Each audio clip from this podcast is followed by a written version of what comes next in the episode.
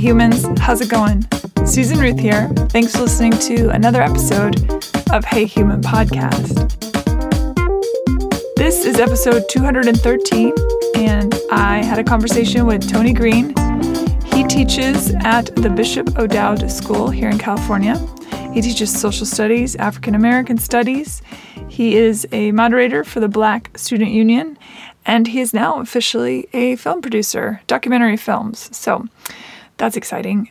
I learned of Tony when I was surfing the internets, looking at Instagram, and came across a post that he was in, and he was talking about the long, hot summers.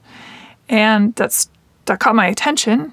And so I reached out to him and asked if he'd be on the show, and he very kindly said yes, and we got him on right away. And I'm really excited about that. I learned so much in this episode.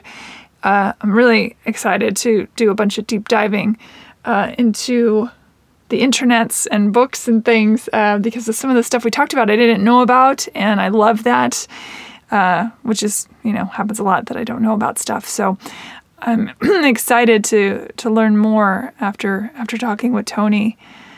Usual stuff, social media. Hey Human Podcast can be found on Instagram and Facebook. You can find my personal social media under Susan Ruthism, and that's Facebook, Twitter, and Instagram. If you want to know about other things I do, my paintings and music and writings and such, that can be found at susanruth.com.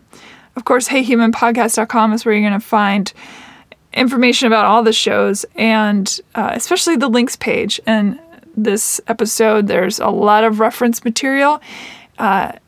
Please go to the links page and check that out. There's going to be a bevy of stuff for you to read and learn about, and maybe learn more about. There were some things that Tony and I spoke of that, I just had a tiny scratch the surface knowledge of, and it was neat to hear him go deeper into it. Man, I would have loved to have had him in my high school history class. Oh, that would have been so cool. Really, I could tell he's a great teacher. You can see the passion of people, of teachers who love teaching. And he's been doing it for over 30 years, and he still has that fire in his eyes and loves what he does and loves educating minds. So it was exciting for me to be able to talk with him.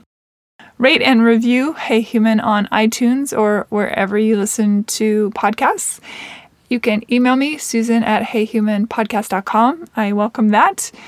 And thanks for listening. Thanks for spreading the word. I really appreciate it.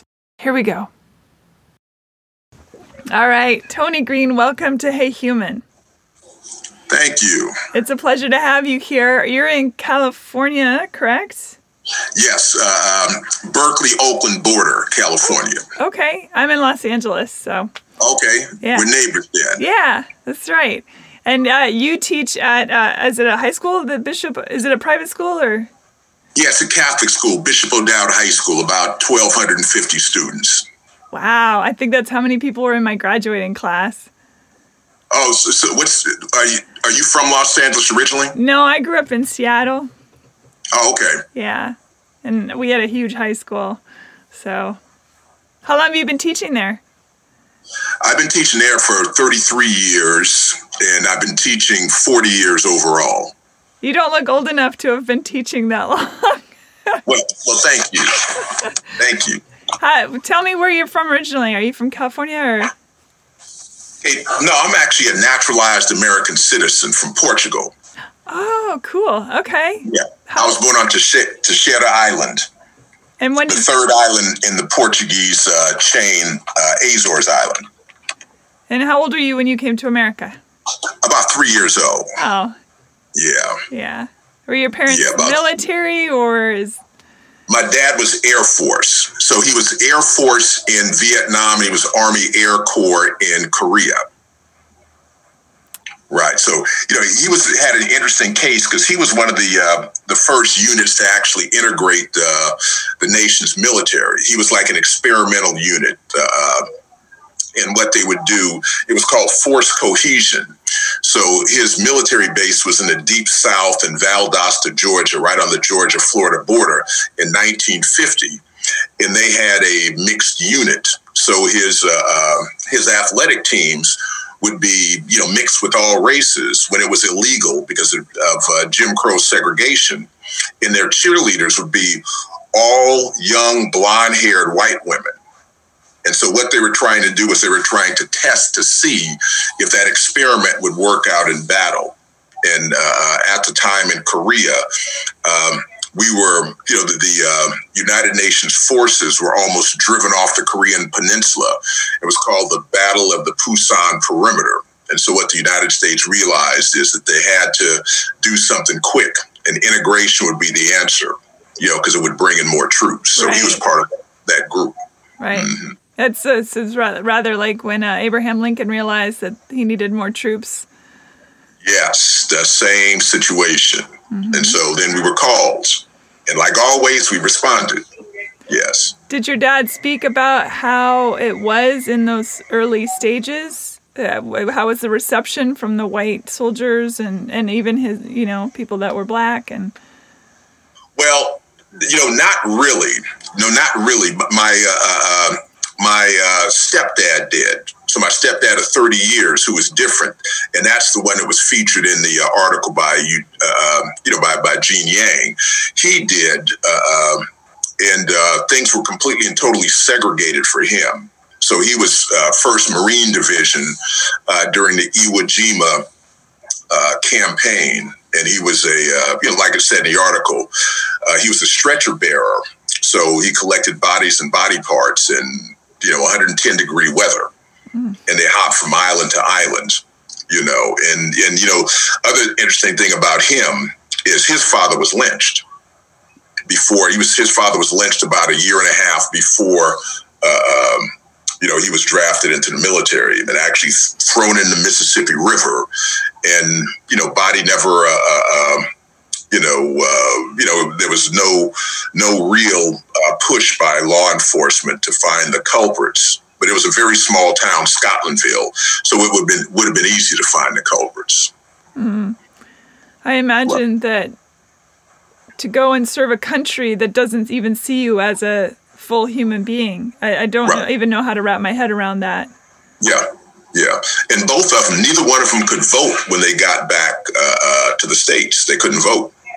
You know, and they couldn't receive the same accommodations after, serving, you know, honorably, because between both of them, they had 75 years of military service, you know, in 5 wars. Mm-hmm. Yeah, but they still couldn't vote. It's unreal. The flag behind you, is that for one of them? Yeah, so if you look at that flag, you know, the flag is my dad's service flag. He was buried with honors. Okay, the bullet, that shell above the flag, that's Papa's shell, because they both received, military honors. Yeah, so that belongs to them. And they get the 21 gun salute. Yes, actually not 21 guns anymore, you know, because it's of 7 and 3, right? Yes. Yeah, it's so interesting. Right. Is the history in your family being really so entrenched in American history and in wars and all that? Is that what brought on your passion for becoming a history teacher? Yeah, you know, and actually a few things, you know, from my, my mother's side of the family in Ocala, Florida, they're all educators. You know, they're all educators. And, so that's one of the things that my mom pushed. You know, she was a student nurse. She went to Florida A&M University, a traditionally black college, in Florida. And, my aunties went to Bethune-Cookman, traditionally black colleges, and they were all in the teaching profession. So my mom started out as a nurse for Kaiser, which has got a whole interesting background because they were established to, essentially save the the shipping industry in Richmond, California, Kaiser shipyards, because the industries operated 24/7. So what they had to do, if you were injured, they would give you quick managed care and put you back on the line so you could create some of these ships. Some of them were actually, fully functional within 72 hours. And it's one of the reasons why the Bay Area became so integrated is because of the need for the military, between the shipyards and the munitions industry and the 12 military bases. So what year, may I ask what year you were born? Yeah, I was born in 1958. 1958. Yes. So you came of age at a very tumultuous time. Very, very tumultuous time. In fact, my first school, it was Flossin Elementary School, and it was in the housing project in Vallejo, Floyd Terrace Housing Project. It partially burned down in the long, hot summers. Yeah, it partially burned down in the long, hot summers. So that, that was it was a stressful time, but it was, it was what we went through. We were pretty much, I would say, not really isolated in our part of town because we welcomed it, but if we ever left that perimeter, we had a perimeter around us. It was Highway 29, Broadway and Sereno Drive. If we ever left those confines, the treatment outside was pretty different. Mm-hmm. But I grew up in Vallejo, California, which was very much a military town at the time, surrounding Mare Island Naval Base. Did you get the sense that because you were a military family that you had a protection even if you stepped outside those boundary lines, or did it all bets were off? Not at all. Yeah, not at all. We protected ourselves when we stepped outside the bounds because it wasn't the only black neighborhood. There were 5 black neighborhoods in Vallejo. And our neighborhood was one of the, our neighborhood is a historical landmark. It's called the Loftus Tract. And the reason being is because, Mr. Williams, Mr. B.W. Williams had a construction company. It was an all-black construction company. So it was the first, construction company west of the Mississippi that was all black that built a complete housing tract. So we actually have a memorial up in our neighborhood today. Yeah, it was called the Loftus Housing Tract. Right. You spoke of the long, hot summer, and I think here's the thing that I've noticed just on social media and talking with people. I moved here. I moved to LA. I lived in Tennessee for 13 years. I grew up in Seattle. These are very different worlds. And the thing that strikes me is that there is little knowledge about Black history in America, and yet it's a rich history. And the last couple of weeks, we're talking about, looting, and they want to put this face on it. I was like, do y'all even know any of the history of the long, hot summer? Do you know about, what happened with Rodney King? Do you know what happened in Watts? Do you know what happened? And people just don't know. Do you know about the bombing, in Oklahoma, the Black Wall Street? Do you know about, there's just so many things that people are ignorant to.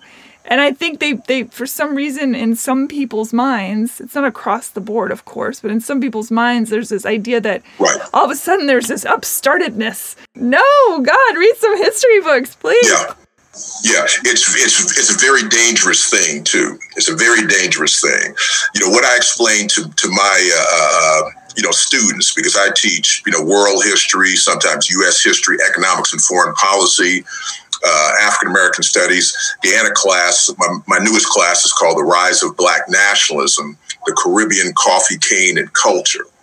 So what I always do is I start off with. Talking about, the common nature of humanity. Okay, we all have one direct descendant from Eastern Africa. Geneticists call her mitochondrial Eve. Okay, and she gave birth to all of us. And what we do is, as we migrate out of Africa, we stay in Africa for about 210 out of 250,000 years that we've been humans.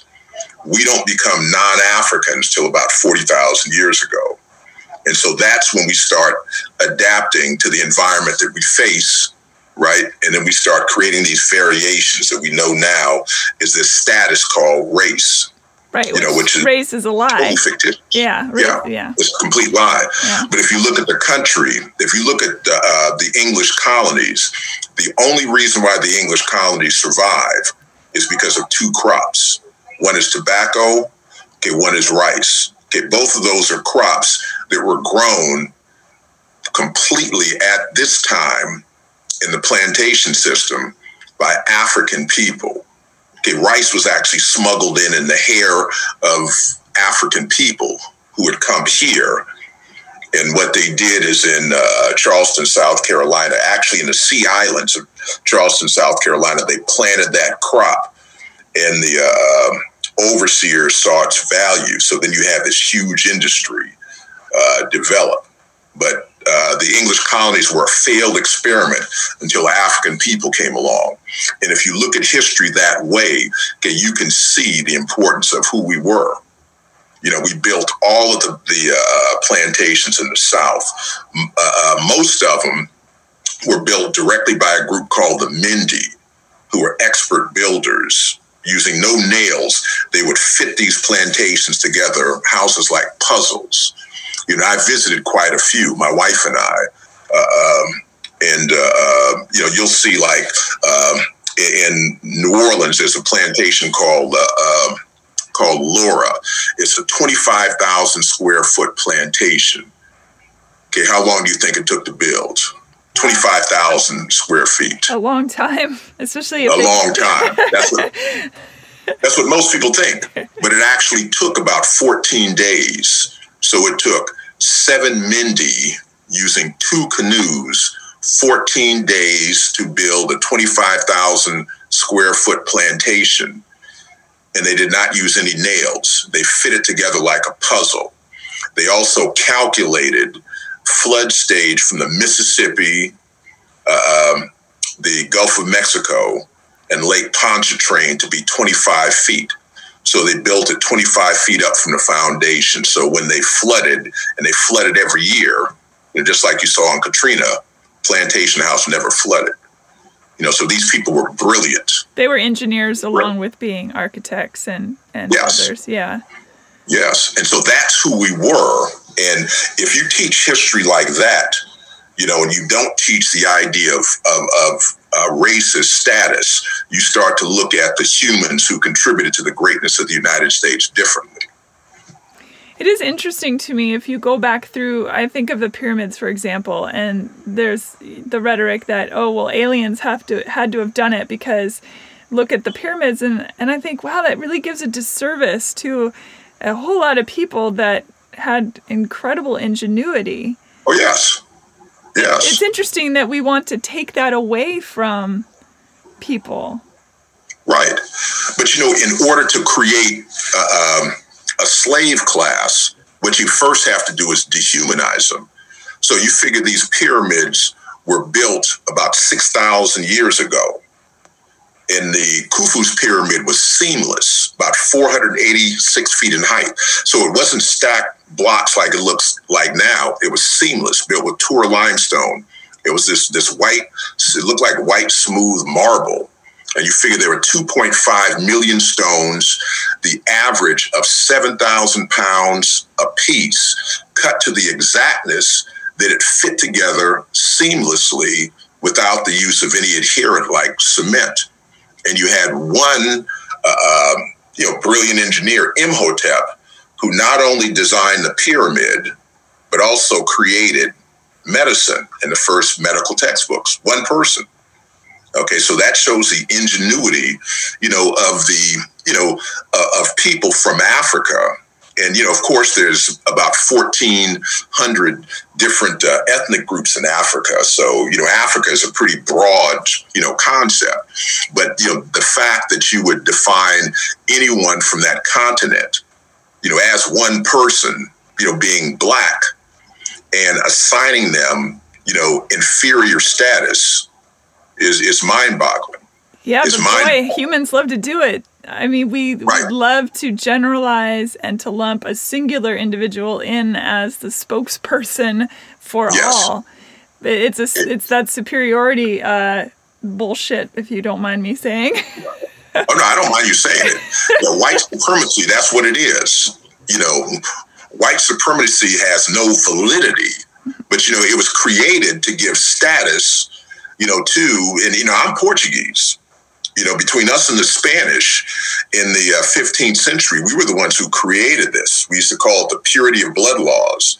And so what it would do is it would give, you know, sanction for leadership to anyone with light skin. Anyone with dark skin was would be subservient. Yeah, but we created it. So when we launched the Age of Discovery between the Spanish and the Portuguese, we would take that attitude anywhere we traveled. And what I tell my kids is us as Portuguese, you know, Portuguese were the original merchant seamen. And what we would do is as we traveled, we spread our semen all over the world. So you will see Portuguese. I bet the kids love that one. You know, you'll see Portuguese of every single nationality. Okay, but what you also see is you see colorism on this scale, this manichaeistic scale, lightness superior to the darkness. And the Spanish used to call it Las Pinturas de Castas. So they created the original pictures called the Pictures of the Caste. There was about 100, and it would depict the original races. And now we've cut it down to 5, but originally Las Pinturas de Castas would depict any kind of what they perceived as a racial mixture. So if you had a African person mixed with a native person, you had one race. If that native person mixed with an African person, you had another race. If that African and native person mixed with another native, you would have another race. Okay, but that shows you the really lack of scientific support for the idea of race. It's totally made up, 100%. Was besides the idea of Caucasian is make believe as well. The idea that signifies whiteness is a lie, right? Which is ridiculous, because if you look at the people of the Caucasus Mountains, they're not white; they're brown. Yeah, so it's just the thing is just totally made up, and we've given it so much sanction that you have black men and black women murdered in the street in the 21st century. Based on this false ideology, based on status and nothing else but status. And this white supremacy thing is real, and it gave control over the peoples that Western European countries would conquer during that period of colonialism and exploitation. Yeah, you tell a lie enough times and you can turn it into a truth. Exactly. And if you infuse it into the educational system where everybody believes it, it becomes true. Yeah, I think back to my high school days and my history classes, and now as an adult, realizing how absolutely full of crap my history classes were. They on such an insane level. And it's so biased, the history of the Americas based around this villainous, but of course deified Columbus, deified when I was a kid. Now, of course, when we actually look at the truth of it, not a great guy. Not at all. Not at all. And they miss Port Royal. They miss, there's like all these other places of importance that have just completely erased. Right.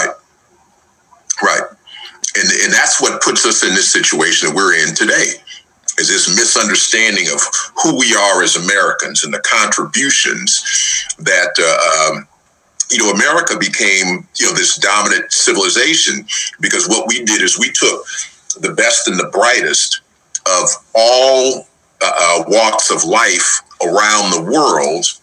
And unfortunately, what we did is exploit them. We exploited them and treated whatever they had of value that they would bring to the table. We treated them as commodities, and even humans and human life. That's a very dangerous thing. Absolutely. It's a very dangerous thing. I'd like to say to anyone, I challenge you to go a day, 24-hour period without using anything, reading anything, listening to anything one day that was not made by a person of color. Good luck. Because we're surrounded by, right. I mean, everything. Our computers, right. Our LASIK surgery, yes. The glass in your homes, the guitar, music. God knows music. The greatest minds of literature. The light that you stop at a stoplight for. It's so frustrating. Blood transfusions. Blood transfusions. Yes. Yeah. Oh my gosh! Tons. Henrietta Lacks. You wouldn't have. Right. You wouldn't have half of the medical discoveries without her. Right. It's 100% true. You know, I had a pretty serious, medical issue in January. You know, I was in Texas actually delivering a presentation to a group called the National Black Student Athlete Summit at the University of Texas. And 15 minutes before my presentation, I had passed out. And I wasn't able to do my presentation till the next day, but it turns out that my heart had stopped for 10 seconds. Oh my! And they didn't find out until I went back to Oakland, so I had to go through all these different heart procedures, and I had transfusions. And everybody who was in, because I was in ICU for about 17 days, and the thing that I noticed is that everybody in there. You know, and their families were so worried about whether they were going to live or not. You know, race was not even a concern. You know, my neighbor, actually his name was Fred, in ICU. When my wife and I first walked in, he was watching, Fox, and had it blaring loud and everything. And I'm like, oh, here we go. But we ended up being the best friends in the hospital, because we were in there for like 7 days, and we saw the common interest because we were that close to, whatever happening. And, when things become that acute, you start to look at life differently. And when they were transfusing my blood, I could have cared less where it came from, but that shows who we are as humans. We're not racist. We haven't been here long enough. There haven't been enough variations. So that status has done a lot of damage. That status of race has done a lot of damage. I wish that we would start from a place of sameness instead of a place of otherness. But of course, that touches on how humans feel about themselves. I firmly believe that we treat other people based on how we feel about ourselves. Yes. If there's a false ego, the ego is a liar, telling you that you are somehow better than. That's within you. That starts with you and ends with you. Period. Exactly. Yeah. Exactly. You know a lot about the long hot summer. That was how I learned of you in the first place. Was because as I was doing some research, I came upon the cartoon. Of you talking about it. Will you go into that a bit and your experience? Into the cartoon of the long hot summer. The long hot summer. Okay. Well, the long hot summers, this is the interesting thing. And I think I told you that, me and another friend, a friend had called me up. His name is Kurt Robinson. And, the interesting thing about Kirk, and I'm going to get to the long, hot summer and how we're going to address it, is that, the second time my heart stopped in the hospital, I had a class, the rise of black nationalism. And I was really afraid that I was not going to be able to come back and teach that class. And in that class, since it's the class covers from Malcolm X's birth through the black nationalist movement. We cover the long, hot summers. So I called up my friend Kurt Robinson, who was actually the first black sports attorney, in the nation's history. And he was one of my mentors in college, and he took over the class for me. But he calls me up this past, or last Monday, as a matter of fact.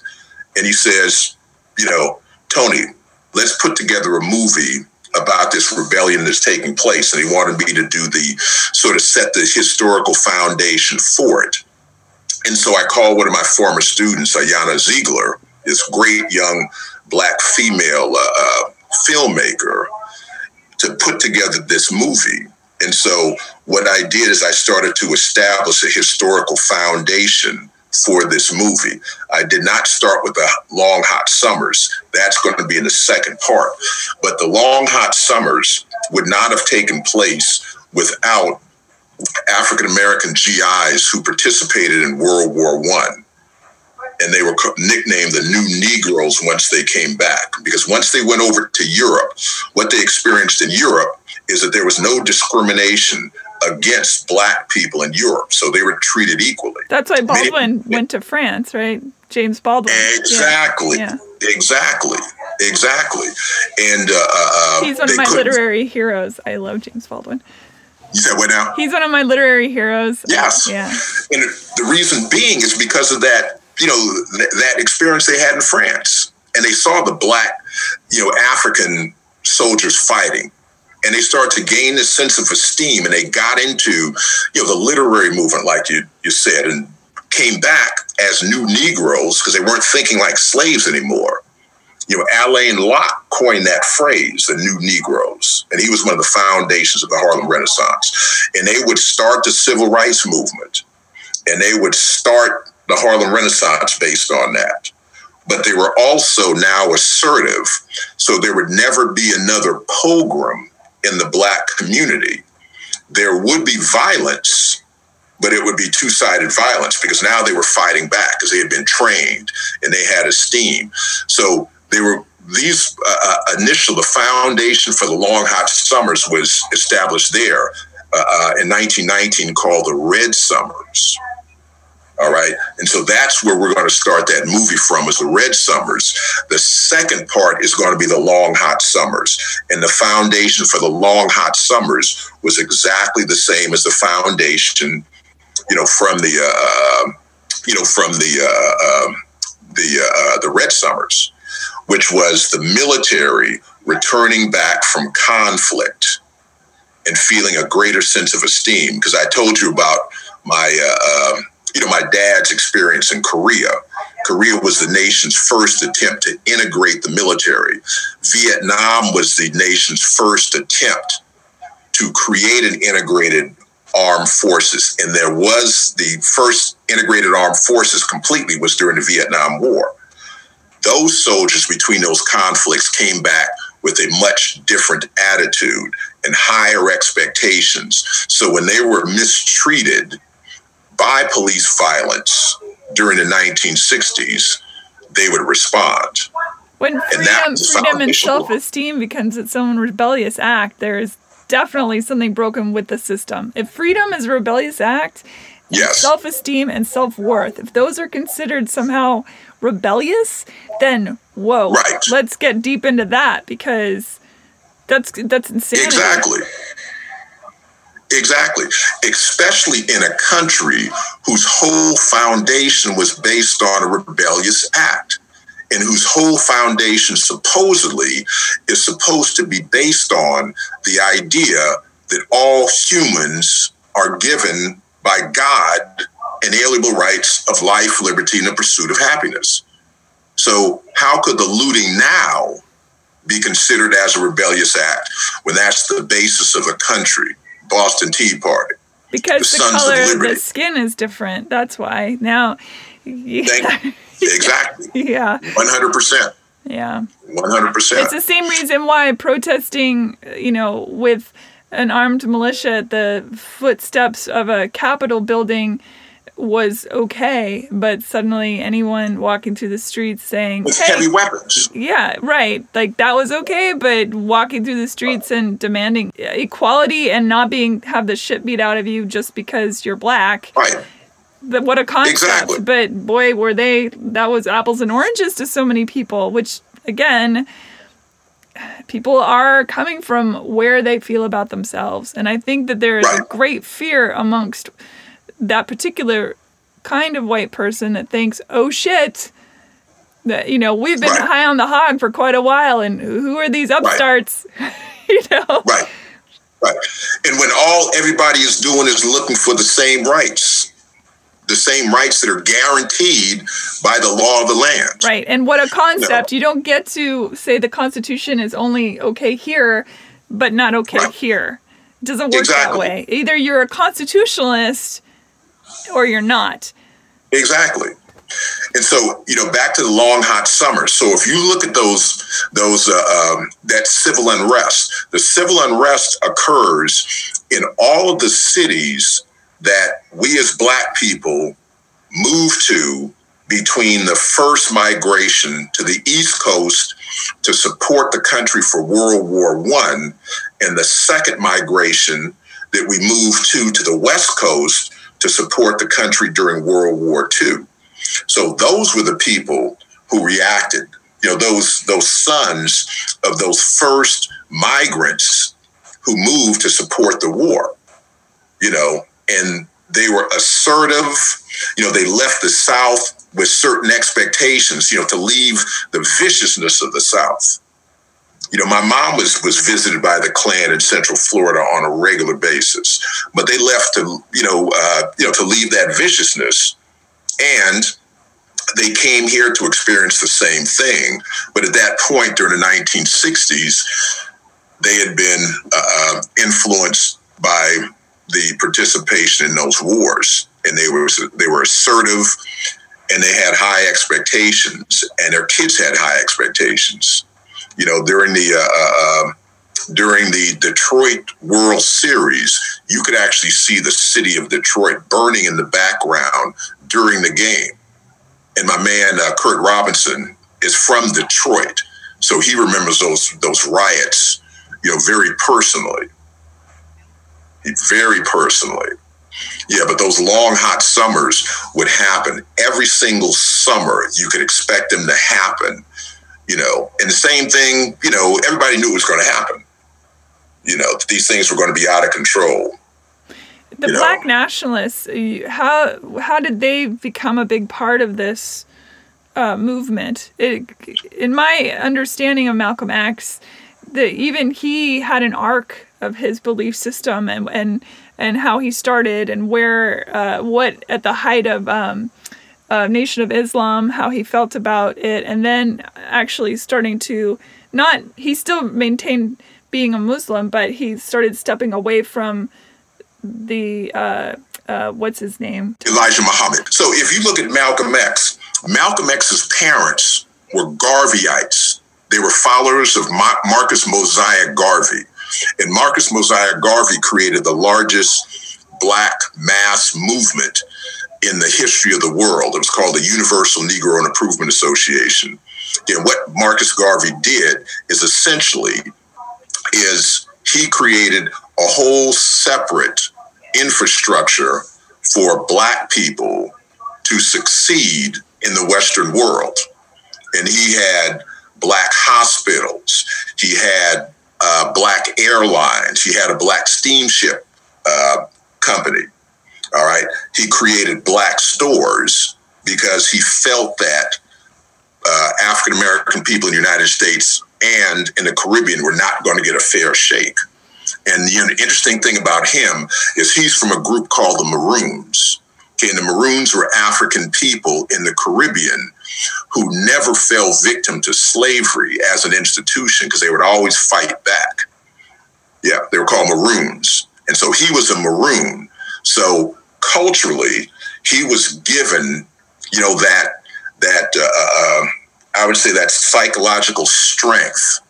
And since he did the same thing in developing that Universal Negro Improvement Association, and Malcolm X's parents were Garveyites, that's how he grew up to think of African-American people as equal to anyone on the planet. All right. Early part of his life, you know, they were solid. His father was lynched, too. His mother was thrown into an insane asylum. Okay, that's when he started to struggle, and then he got involved, you know, in a lot of illicit activities that trap a lot from our community. You know, are trapped in those same illicit activities until they come to that realization. Malcolm gets his realization once he's thrown into prison, And essentially, he's thrown into prison because he's acting out of his prescribed role in society. He was having relationships with white women, mm-hmm. you know, and that was a threat. And it always has been a threat in the United States, you know, because the eugenics movement and fascism, you know, regards to race starts here and goes to Europe. It doesn't start in Europe and comes here. Oh, I didn't know that. I thought that was a Hitler. Well, I mean, I assume long before Hitler, there was the idea of keeping races pure, but I thought that Hitler was like the poster child. Yes, Hitler is the poster child, right? But Hitler gets the idea from here, the eugenics movement from here in the United States. We had the Nazis sold out in the 1930s. They sold out Madison Square Garden. I did know that. Yes, I remember seeing pictures of that. That's right. Right. Huge movement. Klan almost had a president here in the United States. So teach that in history. If you really want to know why black people are so angry when they see time after time after time, black men and women killed, not just by police. There was an incident, I believe, in Georgia by just some neighborhood folks. The young man was just jogging through the neighborhood and he was murdered, right? So Malcolm sees this. And so it influences him when he goes into prison and he meets this real OG, prisoner by the name of Bimbry. And Bimbry starts to talk about him and educate him in African history. And at that point, Malcolm starts to come to this realization that something ain't right. And that guy talked about black superiority, right?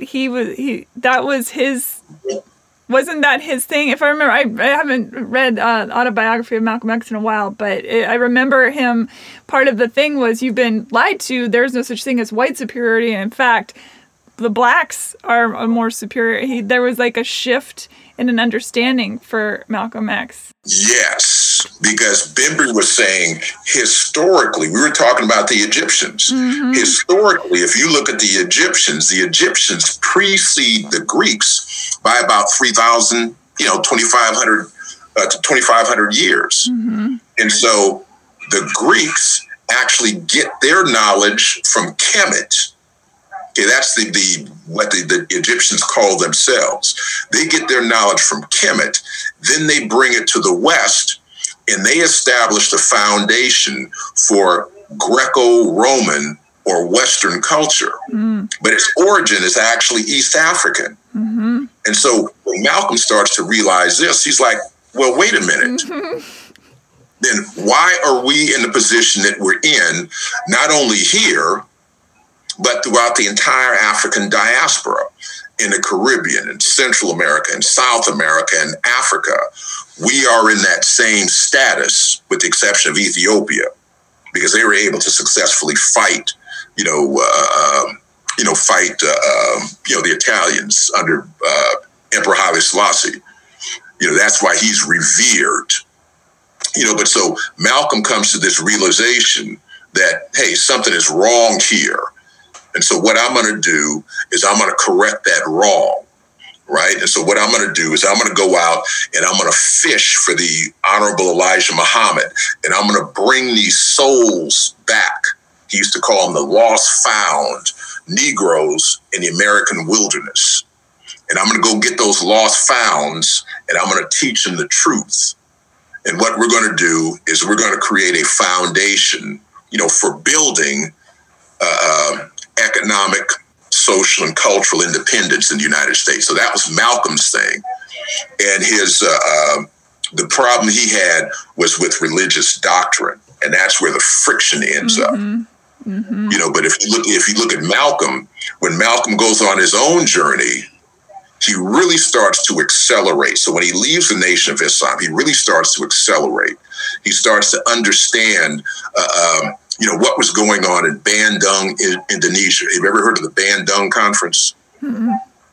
Bandung Conference was a conference of newly independent nations in 1954 who had gained their freedom from European colonialism. And so they had a collective meeting in Bandung, Indonesia, where they started to set the stage for the future.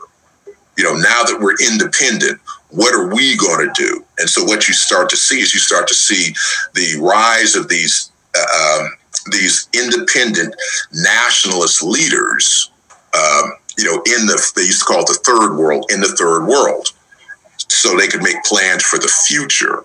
And Malcolm starts to think, what if African people do the same thing? This is after he leaves the Nation of Islam. And then he travels to Africa and he sees the Africans led by Kwame Nkrumah, and Jomo Kenyatta, developing this idea of African unity, the organization of African unity, right? Because what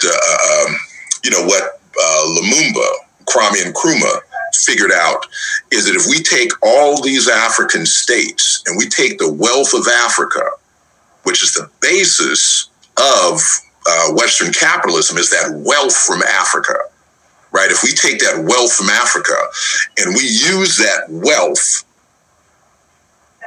we could essentially compete with anybody. We can compete with anybody. And that's when they become dangerous.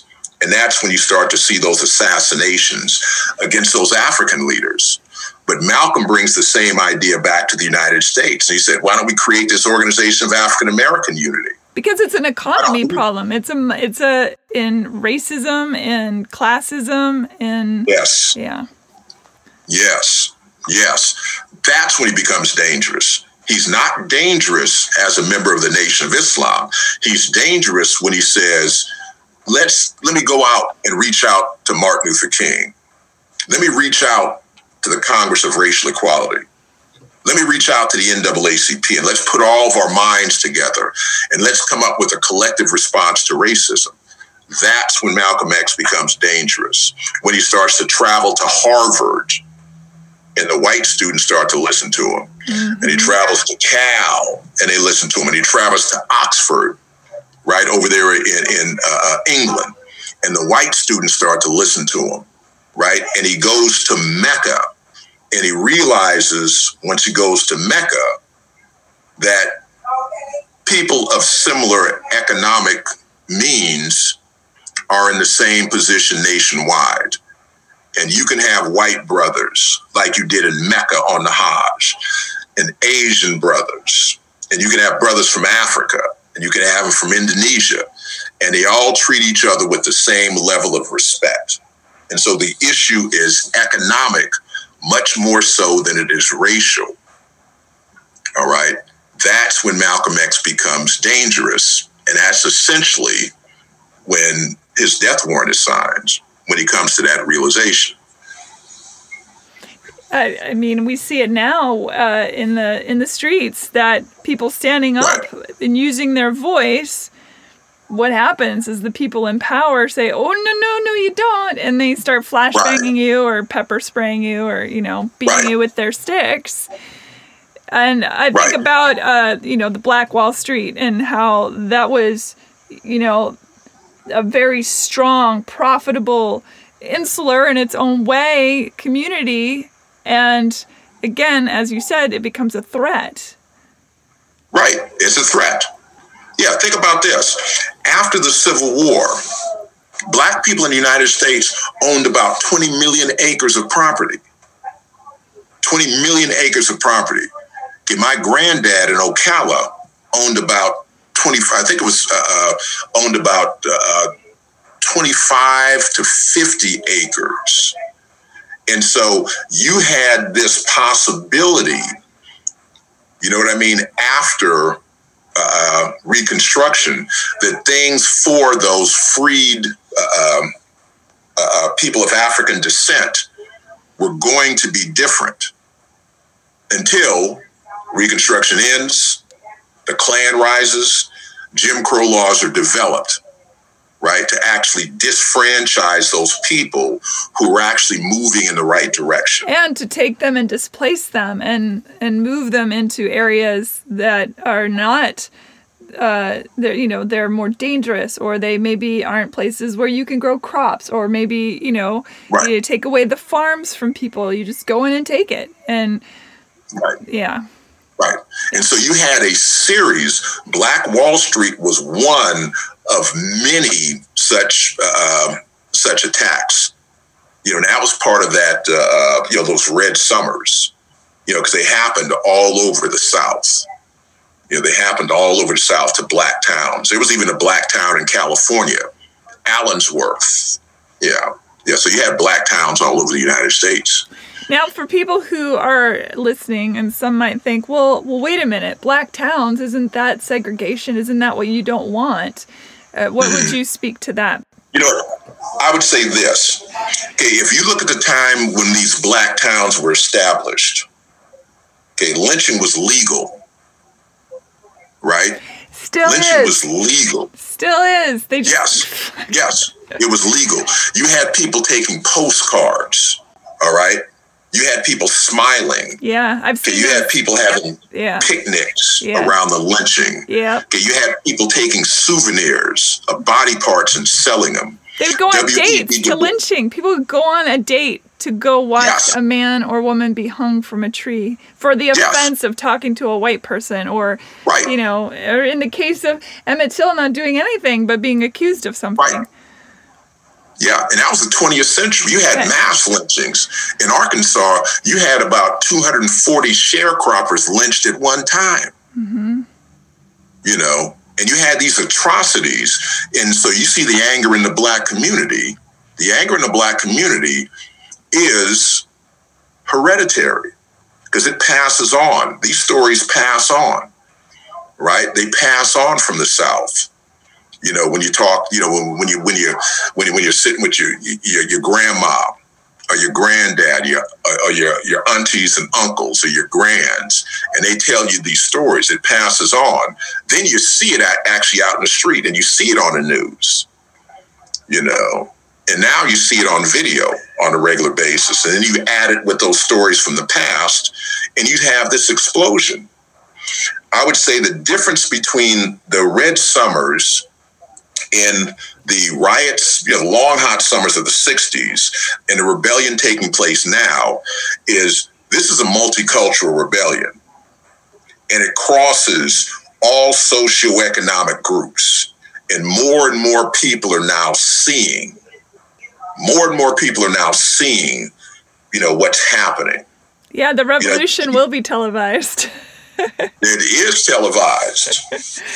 is televised.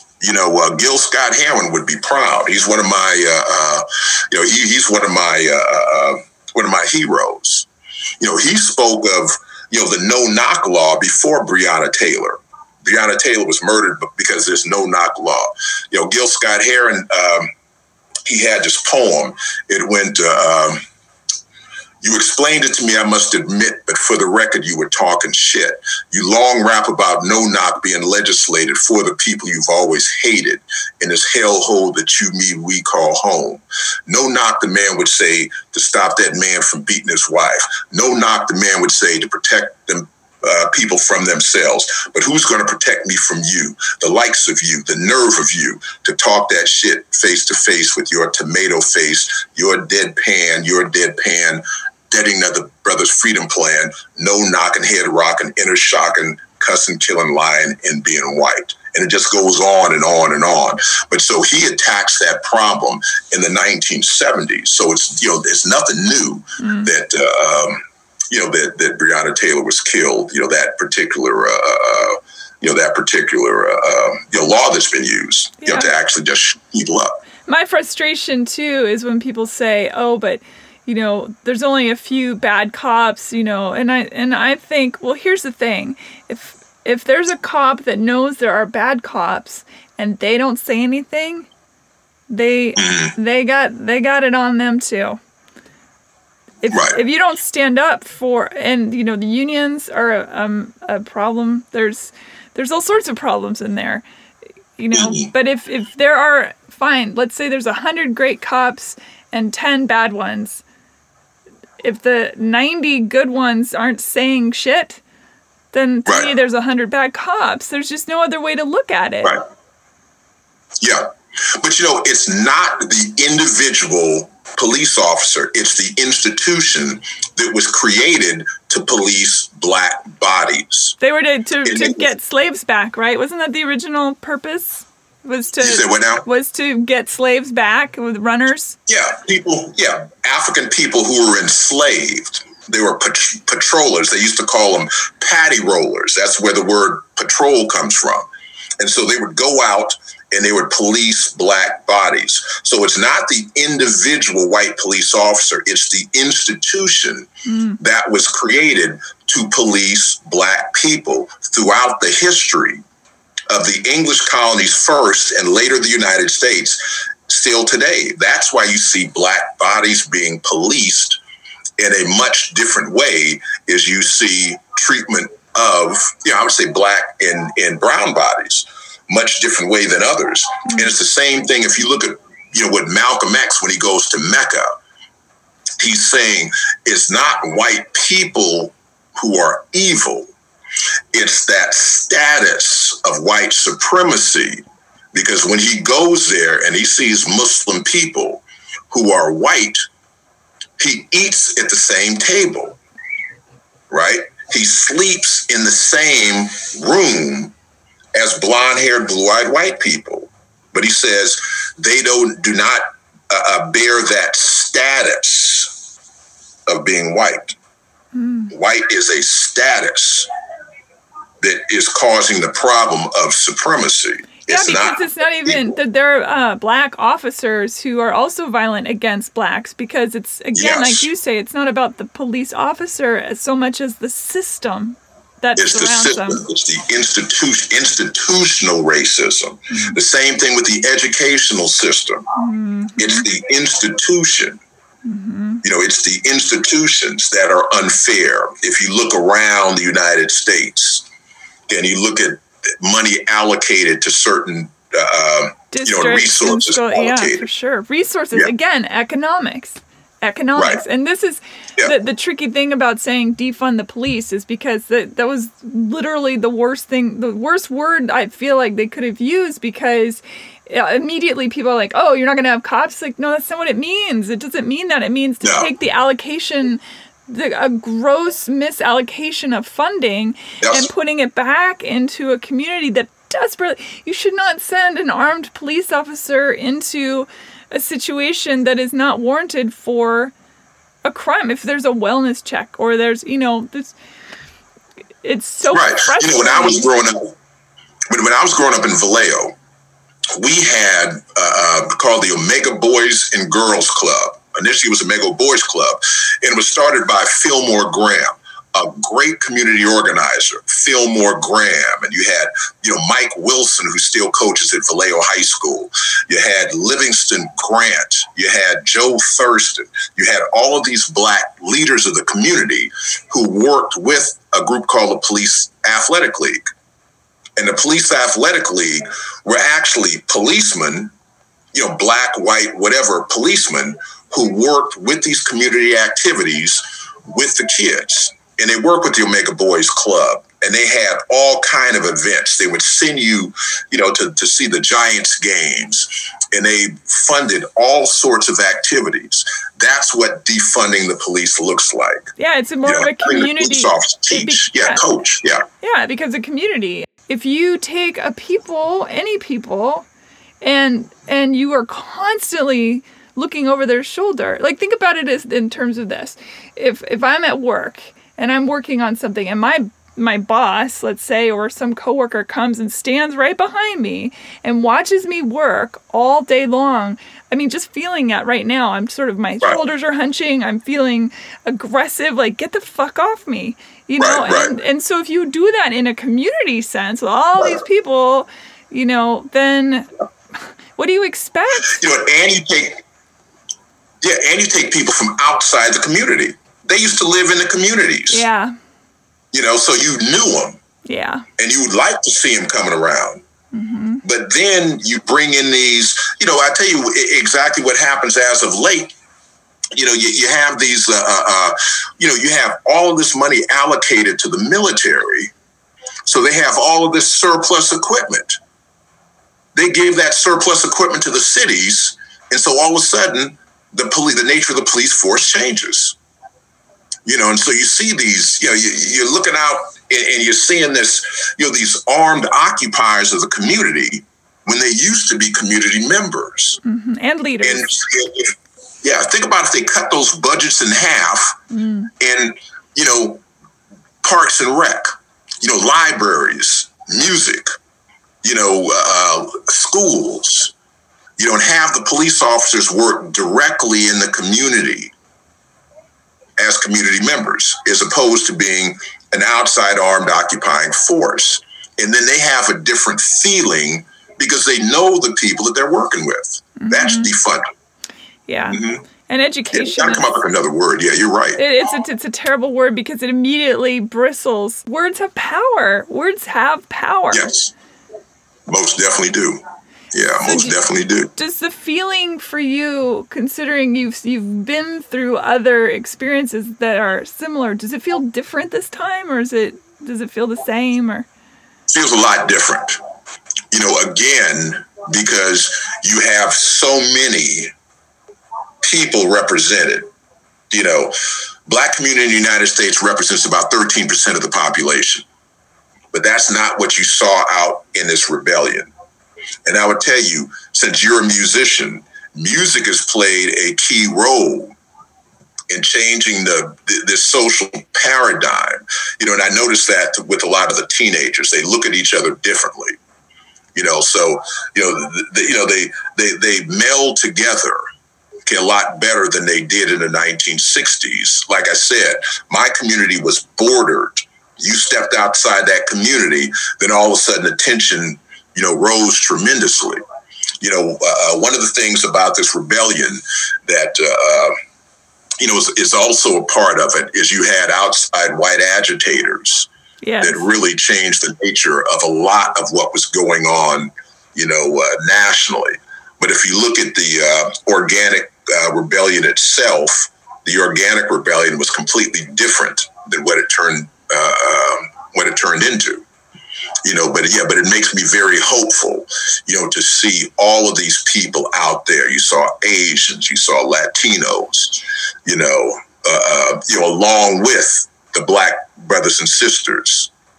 You saw gays, you saw straights. It didn't matter, you know, and, you know, everyone is looking for justice. Yeah, everybody's looking for justice.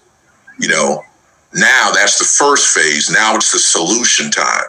So now is when we have to move, because it's oppressing. Everyone sees how pressing it is. You know, James Baldwin's essay, "The Fire Next Time," which was about the long, hot summers, was a warning. You know, the fire next time is going to burn much hotter. Can we afford the fire next time to burn hotter than this fire here? Mm. Because this thing is not nationwide. This thing is worldwide. Yes, it is. Worldwide, but you see that same supremacy acting throughout the globe, because remember, it travels with the age of exploration. And so everybody's dealing with, you know, people of color are dealing with that same, you know, that same devil of that white supremacy. Right. But the younger generations are looking at things differently. Do you think the equilibrium will be reached? Because there's that whole thing about appropriation, about, you know, white people trying to be Black, and yet it's okay to mimic you, but somehow you're not being equal to. That's confusing. What's that about? You know, I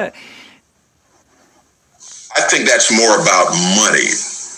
Instead of being genuine, you know, using the culture of Black people to profit off of, as opposed to being genuine partners, you know, using it to profit off of, as opposed to being genuine partners.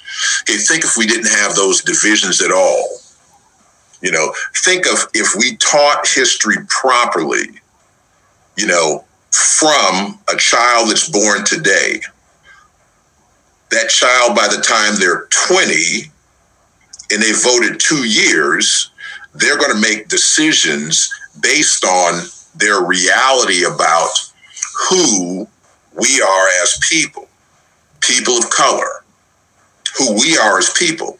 They're not going to make their decisions based on the incorrect histories that they were taught. And so in 20 years, things, child born today, by the time they're 20, they've been an adult for 2 years. Everything changes. You know, everything changes. And right now, you know, we're right in the middle of this social paradigm. Now is time to make changes that are going to be long lasting. The next generation will be different. You know, the next generation won't have to worry about, you know, the fire next time if we do things properly now. Yeah, Albert Einstein, they asked him how he thought World War III would be fought, and he said, I don't know, but World War IV will be fought with sticks and stones. 100% right. Albert Einstein, that professor who taught at Lincoln University, a traditionally black college, like a lot of the Jewish teachers did. They taught at traditionally black colleges because they could not teach outside of traditionally black colleges. And there's a long history of Jews and blacks, you know, in solidarity with each other, which I think a lot of people aren't aware of. But again, that's history. Mm-hmm. Think about if they really understood, you know, Sears and Roebuck. You know, Sears and Roebuck, who were largely responsible for building the state-of-the-art black schools in the South during Jim Crow. That was built from Sears and Roebuck money. I did not know that. Yeah, I think if they knew that the Sears and Roebuck catalog was made so black people could shop. Since Jim Crow, they couldn't go to Jim Crow stores. Think of if they knew that they partnered with W.E.B. Du Bois in finding the Niagara Movement, which eventually becomes the NAACP. That's what I mean by teaching history correctly, as opposed to teaching history that's going to maintain this notion of superiority. You know, when Jefferson came up with the idea of history in the first place here, the only reason why he thought American history was important was to create a citizenry that would have civic virtue, because in the Republic, it's necessary for the citizens to love the Republic. So they'll fight in wars, they'll pay taxes, they'll obey the laws, you know, they vote, etc. So if history is taught correctly, then you have this demographic shift that's taking place, because the nation is going to become majority minority within 20 years. White people don't fear that because everybody's an American. And if everybody who is an American has civic virtue for the country, they're going to act virtuous towards the Republic. They're going to love the Republic. But if you have a large segment of the population that is not virtuous, the fire next time. Rome was a republic and it fell. Yes. Jefferson did not anticipate Facebook. No, he didn't. Right. And neither did his 250 enslaved African people. Mm-hmm. And neither did his Sally Hemings, you know, who was his slave, I would say concubine. Yeah, I always say concubine, yes. Yeah. Who was actually the half-sister of his wife. I did not know that. Yeah, but that's history. Yeah. You know what I mean? That's history. You know, history is different if you look at it closely. When you teach your classes, are you given a green light because you teach at a private school and a Catholic school on top of that, do you find that they are more strict, or are they loose about how you teach, the texts you bring in, you know, because I think that matters. You know what, when I first introduced the class, you know, about 31 years ago, things were much, much different. Okay, it was very stressful even to say the word black. You know what I mean? It was stressful to say the word black. So it was a struggle at that point. Okay, but gradually, because I've got, my library at school, I've got about 500 books on African history and culture. I've got about 500 books. And so it's very difficult to argue, with research, resourced information. And we have, a Black History Month assembly where we teach to the entire school the essential curriculum of African-American history, who we are as people. And so this is us. We had a Black Family Day where we had 250 people come to our inaugural one. And we were going to have, a Latinx family day. We were going to have an Asian family day. And everyone is invited. So the school has done a real good job. Now we have a Department of Diversity and Inclusion, right? So the school has gradually grown, with the idea of what I call real history. But it took time, which is fine. Because I wasn't going anywhere, I wasn't going anywhere. And, what I knew to be true isn't going to change, because I started teaching, the first person that taught me history was my mom. She used to sing our lullabies. She would sing, to be young, gifted and Black. Oh, what a lovely way to be. And she would sing that as, we were waking up in the morning. So we would wake up with a completely different attitude of what it meant to be Black, even in the 1960s. Then when I went to that school, Charleston, they would bring in young teenage Black Panthers and they taught Black history, right? And so my whole framework was different historically than Western civilization. Then I went to college, San Jose State, which had a Black Studies department, a full department.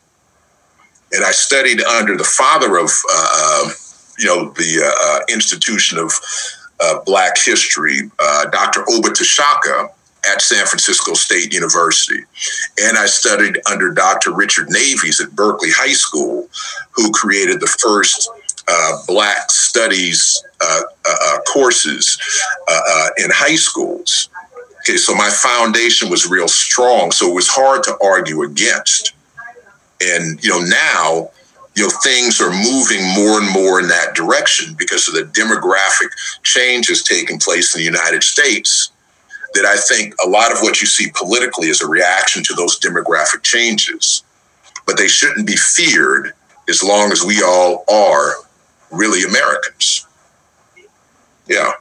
Yeah, and we all have that civic virtue or that love of self as Americans, like Garvey instilled in Black Americans.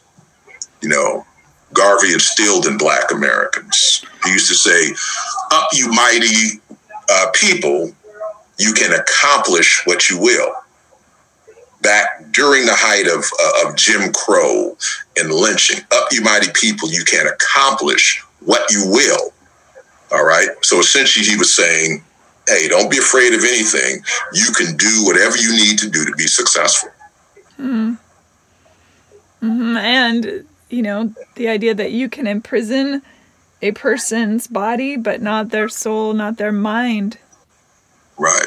And right. Free your mind and your ass will follow. That's right. Free your mind and your ass will follow. What is your opinion on cancel culture? Because I read a lot about that, of course, and people who said things when they were 20 versus now they're 40, or people that say it last week versus now. And the one thing that I think is unfortunate personally about cancel culture is that it does deny the doer of growth, because it's immediately says, you're out, your life is over, the doxing and all that stuff. Instead of, it seems to me the correct answer would be, you know what, you're not right here, and this is why, and let's put you in some classes, let's give you some books, let's assign you humanity for a while, and then come back and reevaluate. Let me give you an example, and I'm glad you brought that up, because that brought up something to me. So I told you I was in the hospital for 17 days, all right? So an orderly came in one day, a middle-aged Black man, came in one day. and said, "You don't remember me, do you?" I'm like, "No."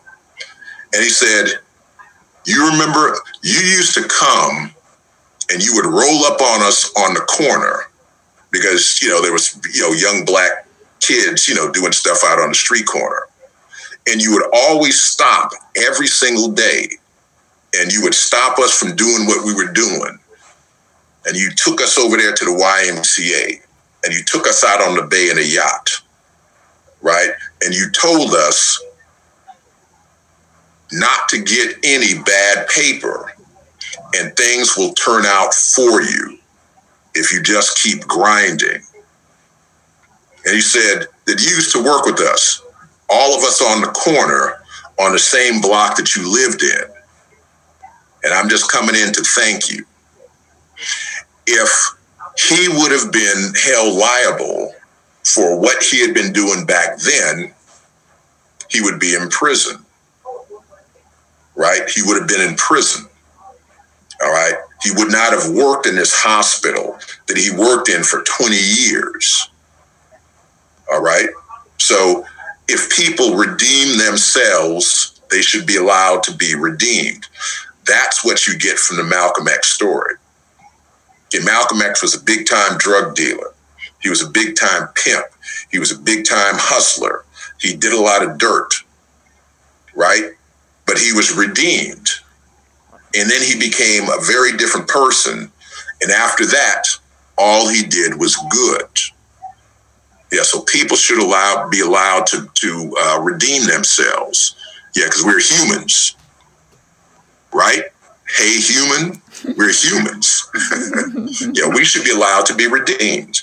I agree. Yeah, I agree with humans you. Humans make mistakes, and even if they truly repent. Right, that's the thing. Is if you provide opportunity for people to grow and learn, I think that's a healthier. Because what happens to the person that you destroy them based on whatever their mindset is in the moment is you've now created a true enemy of the people. Right. Right. And that serves no one. Yeah. What advantage have you gained? Yeah. Yeah. What advantage have you gained? But that's the whole argument with the prison system, which is so messed up. Like that, that could be a whole 5-hour conversation. But that when people argue with me, oh, well, they shouldn't be educating people in prison. That's ridiculous. And aren't my tax dollars. And I think, my God, what do you not want a society that functions with education and hope? And if I can't read, I love books. I love reading, and I can't imagine the prison of not being able to read. And there are so many people in prison that can't read. It's atrocious. Of course, you should go in and educate these people that are in prison. Yeah, black, Chinese, whatever. Have you ever visited a prison, been inside? I have, yeah. It's teaching, doing songs. You said what now? Performing songs. Oh, good. Yeah. Good. Yeah, I work with a program called the Squires. We used to take youthful offenders into San Quentin. And what the lifers would do is the lifers would take them through the prison, and try to get them to change their ways. And if you go into a prison, it's a human zoo. How are you supposed to redeem yourself, in that kind of environment? And you figure we got about 2.5 million people that we're allowing to waste. Because it makes other people money. It's economics, once again. That's crazy. Yeah. Yes. The value of you in my prison is worth more than what I think the value of you outside as a functioning member of society. Right. I think people should be able to vote when they get out of prison. I think that should be restored. But these are considered insane ideas. I don't understand if the whole concept of you do a crime, if you are, and we can go into a whole other talk about how many people go to jail on the dump for the dumbest reasons. People of color, I go into any pot store and it's all a bunch of white people, and still there's all these people of color in jail for having a joint in their pocket. That's insanity. Right. It's insanity. And it costs a lot more for the state to have non-productive people. San Quentin, I think, is something between $50,000 and $75,000 per person per year. Send them to Stanford instead. Stanford instead of prison. Yeah. You know, it's the same cost dang near. Channel the energy. You know? Channel the... If you take away someone's hope, then right. A hopeless human is a dangerous human. Because what have they got to lose? Right. Of course. And a lot of them are brilliant people. Absolutely. Right. And a lot of them, you know, think of how much some of them will read in prison. And they become just like Malcolm. Mm-hmm. He reads everything he gets his hands on. Mm-hmm. He reads the dictionary from cover to cover. So he's a completely different person when he comes out. He becomes an influencer. Mm-hmm. You know, he sways opinions worldwide still today. But he was allowed to be redeemed. Yeah, and unfortunately, people hear Malcolm X, the name Malcolm X, and immediately they think of civil disobedience and unrest, and they have the picture of him of vilification, and it's so unfortunate because if you read, watch him being interviewed, listen to his speeches, there's so much beautiful value in what he's yes. saying and writing and thinking and. Yes, right. The text we use for African American studies, is autobiography of Malcolm X. We always start with chapter 11 called Mecca. That's where we start.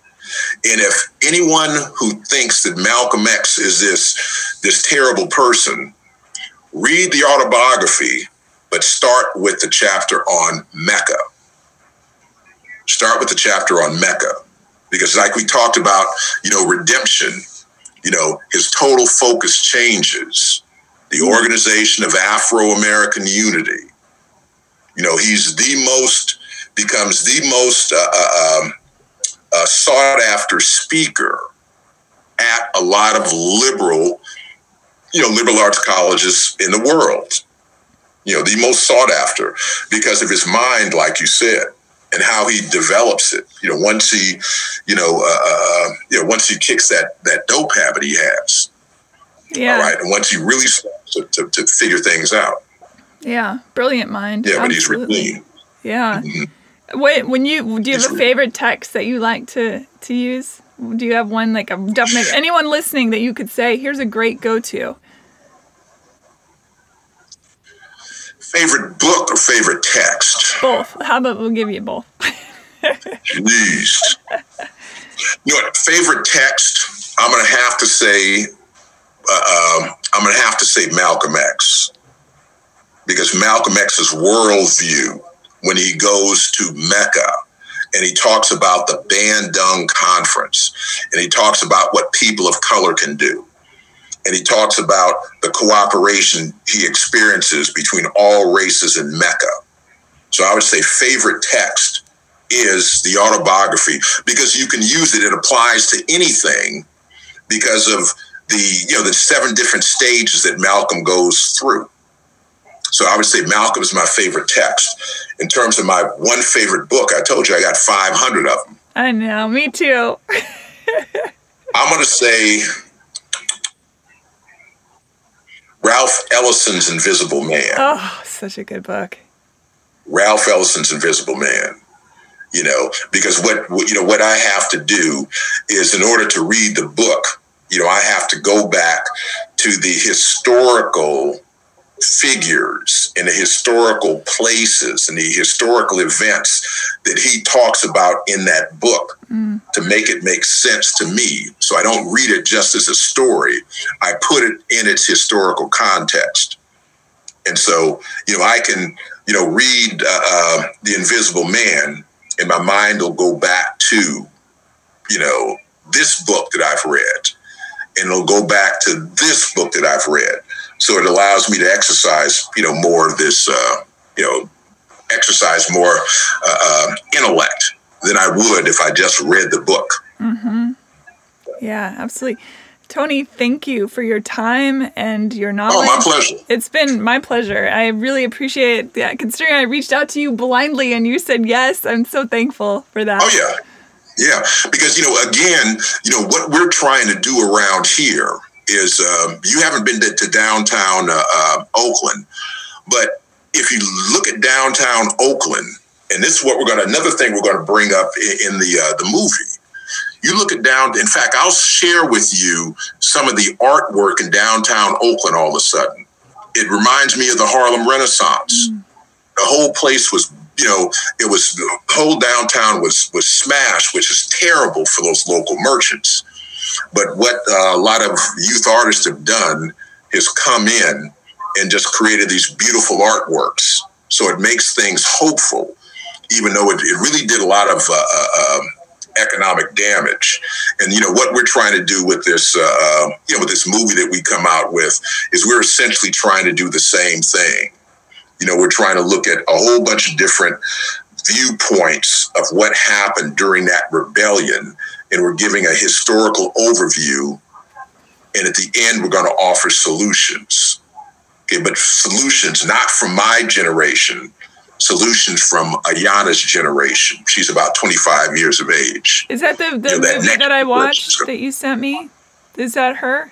You said, the movie you sent me, is that her? Is she starring in it? No, the movie you sent me. That's her as a filmmaker. Yeah. That's Ayana. So she's going to be putting this thing together. Mm-hmm. You know, I'm doing the history part of it. Mm-hmm. Kirk is doing the organizing of it. Mm-hmm. But so what I do, and I just talked to her this morning. I talk to her every day. But what I do is we talk about a historical framework. And what she does is using her creative mind, she bits and pieces it together. And, you know, so every time I come up with a new interview, you know, like I got a call just out of the blue yesterday. Like I got, you know, your text, you know, from a young man who I used to teach, who won the Medal of Valor.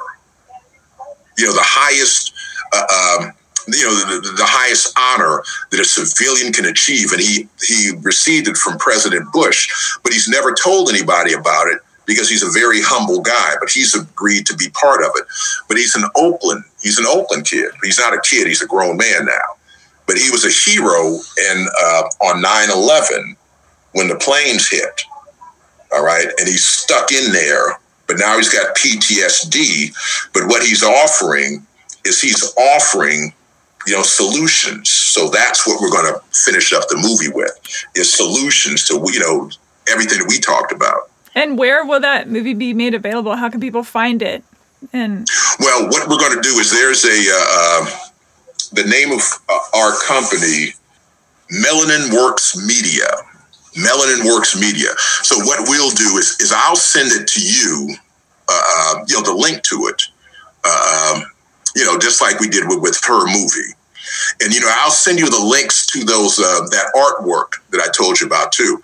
It's really, you're going to be impressed. It's really amazing. I'm excited. You know, yeah. Yeah. It offers hope. And I put links on the Hey Human Podcast links page, and people go there and they can get all this information. I'll put books that we've talked about and historical information and all of that, because I think it's so important. We have to tell the stories. That's the other issue with the oral tradition falling away in a world that's become digitized, is we're losing all these stories. That's why I love this podcast. Once you sent it to me, and I started going through these, and I like the name Hey Human. That's who we are. Yeah. Yeah. Yeah, we're humans, even though we haven't, you know, we've had to do all this social distancing, which has caused a lot of stress for a lot of people. Yeah, we're human beings. Yeah, we're meant to, you know, associate in this manner. Mm. Yeah, we're meant to associate in this manner. You know, I always told my kids, my son is Oakland Fire, so he's been a part of the struggle out there in the streets. You know my daughter's an executive at Apple, but, you know, they came from very humble roots. My daughter started slinging cell phones for minimum wage in a kiosk. Okay, now she's a top international executive at Apple. You know, so it's possible, but what you have to do is maintain human connections and understand how people work and talk to people and communicate, you know, across, you know, what we consider racial lines, which are just, you know, a series of social statuses, you know, created for, you know, nefarious reasons. Mm-hmm. Yeah. Yeah. Tony, thank you. I wish you huge success for the movie as well. That's exciting. Yes. Yeah. Yeah. You know, it's been a real pleasure, and I'm going to update you on the movie because it's going to be great. I'm very excited. Tony, thank you. Yeah. Have a lovely day. No, thank you. Have a lovely day. Bye. Appreciate it. Bye, everybody. All right, peace. Bye. Rate and review Hey Human on iTunes or wherever you get your podcasts. Thanks for listening, everybody. Stay safe. Be loved. Bye.